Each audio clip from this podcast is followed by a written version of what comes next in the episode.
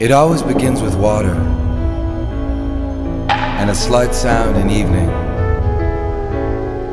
Water dead calm and flat like glass in the deep August bake.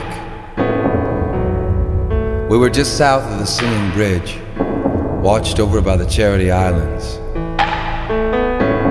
We'd swim in the gypsum quarries, or drive to Lumberman's Monument, climb to the tree line, and run high banks down to the cold,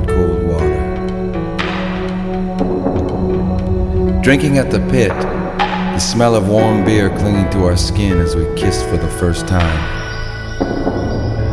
or sitting in kitchen singing Sexy Sadie over and over again. Running through fields of sunlight, our ankles lashed by elderberries.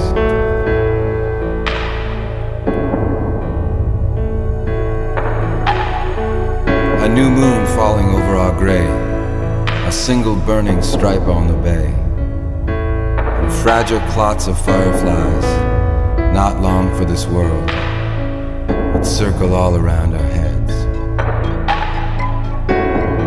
Sleeping on sand, our bones turning to jewels as we slept. I dream of this place, fathers close to drunk would light fireworks out in the end of the point. And twilights would gather, slow, vast as a bride collects the front of her gown when she says goodnight. Listening to the wind high in the trees, the leaves spinning like tethered streamers. Storms moving across the bay. Lightning filling up banks of black clouds. And after the storm, or freighters, lit like moving bridges, would punch through the skyline on their way to Sault Ste. Marie.